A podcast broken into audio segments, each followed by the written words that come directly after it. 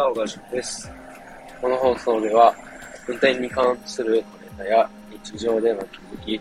僕自身の体験談やお金のことなんかについてお話ししています。先日ですね、え土日18日、19日で引っ越しをしました。えー、この引っ越しっていうのは、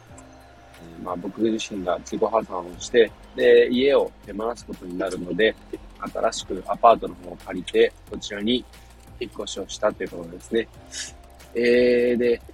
結構まあ、疲れましたね。あの、場所が、新しい借りたアパートの場所が結構近かったんで、引っ越し業者の方は使わずに、で、まあ、友人に手伝ってもらって、で、まあ、大物の、まあ、買う家電運んだりだとか、まあ、あとは、ま、小物類運んだりとかしたんですけれど、まあ、やっぱり、引っ越し業者さん、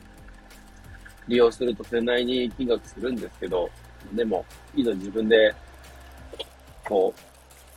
友人とかに頼んで、できる限りのことを自分たちでやってみるとですね、まあ、それなりにこうお金が高い理由がわかると言いますか、結構大変でした。で、まあ、普通の引っ越しとちょっと違うのは、一軒家、自分が住んでる持ち家の一軒家から、まあ、アパートなので、まあ、物を減らさなきゃいけないっていうことが結構多くて、それなりに大変でした。まあ、詳しくはですね、またの機会に、えー、お話ししたいと思います。さて、では、小川人の移動ラジオ局、今日の本題はですね、頑張ることのデメリットについてお話ししていきたいと思います。頑張ることのデメリットとは何ぞやっていうふうなんですけど、ままず、頑張るっていうことはもう意識して何かをやろうっていうことなので、消耗しやすいっていうのと、自分のこう気分とかモチベーションに左右されやすくて、結果がまあ安定しないとか出づらいってことですね。で、まあ、その理由としてはなんですけど、まあ、さっき軽く話しましたけど、頑張るってことは、よし、何々をするぞっていうふうに、まあ、意識して、で、まあ、例えば、ランニングするとか、ダイエットするとかだったら目標を決めて、それに対して、あれをやろう、これをやろうって意識してやっていくんですけど、別にそれがいいとか悪いとかっていうのは置いといて、まあ、全然それはいいんですけど、ただ、こう、頑張らなきゃっていう気持ちが強くなりすぎるとですね、まあ、どこかで疲れてしまうんですね。でその疲れが溜まっていくと、やがて、その、もう、溜まりに溜まったの、ストレスとか疲労とかがですね、限界に達しちゃって、で、もう頑張れなくなる時が来ちゃうんですね。そうなると、もう、ここは休むしかなくなるんですけど、たまにですね、それでも休んじゃうと、その後続けられなくなるのが怖いってことで、で、頑張り続ける人とかもやっぱいるんですね。で、僕自身も過去そういうので失敗した経験があるんですけれど、なかなかこう、副業いろいろたあれこれ試してた時期があって、で、なかなか結果が出ずに、で、もうなんかやらなきゃ、やらなきゃっていう風で自分を追い込んで追い込んで、そして結果的にはもう本当心が折れてしまってというか、まあ、これ以上はもう無理だっていう風で燃え尽きたかのようにもう、やる気というか、もう頑張ろうって気持ちがなくなっちゃったんですね、そこで。で、結局、頑張ってきたことも、もう全くやら、やれなくなってしまって、で、そこから、もう活動停止状態。で、ま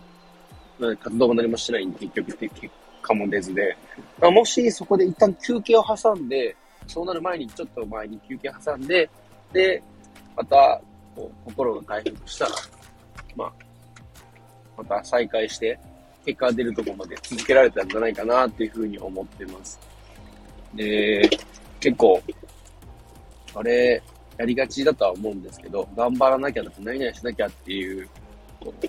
なんか、何々しなきゃいけないっていう考え方って結構危ないと思ってて、やっぱそうやって自分を追い込んじゃうとですね、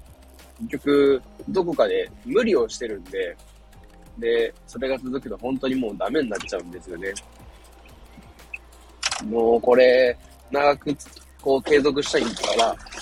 やらない方がいいことをもうナンバーワンですね。なので、まあ、どうするかっていうと、もうちゃんと休憩をとって、で、自分のこう、ダメだなっていう、こう、ラインを決めといて、そこで足したら、もう、ダメになる前にちゃんと休憩をとって、で、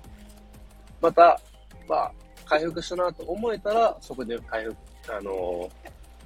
なんですか、ダイエットなり、副業なり、勉強なり、改めて頑張ればいいんじゃないかなと思います。ちょっと今日は短いですけど、この辺で終わりたいと思います。最後までお聞きいただきありがとうございました。えー、頑張ることのデメリット、えー、頑張ろうっていう気持ちに頼りすぎるとですね、消耗してしまったりだとか、えー、モチベーションとかに左右されてしまって、まあ、物事をなかなか続けられないと結果につながらないっていう風になってしまうので、えー、まあ、どこかで休憩したりとかして、もしくは、えー、頑張らなくてもいいように仕組み作りを考えたりとかしてですね、やっていくといいということです。はい。では、最後までお聞きいただきありがとうございました。今日はこの辺で、皆さん今日もご安全に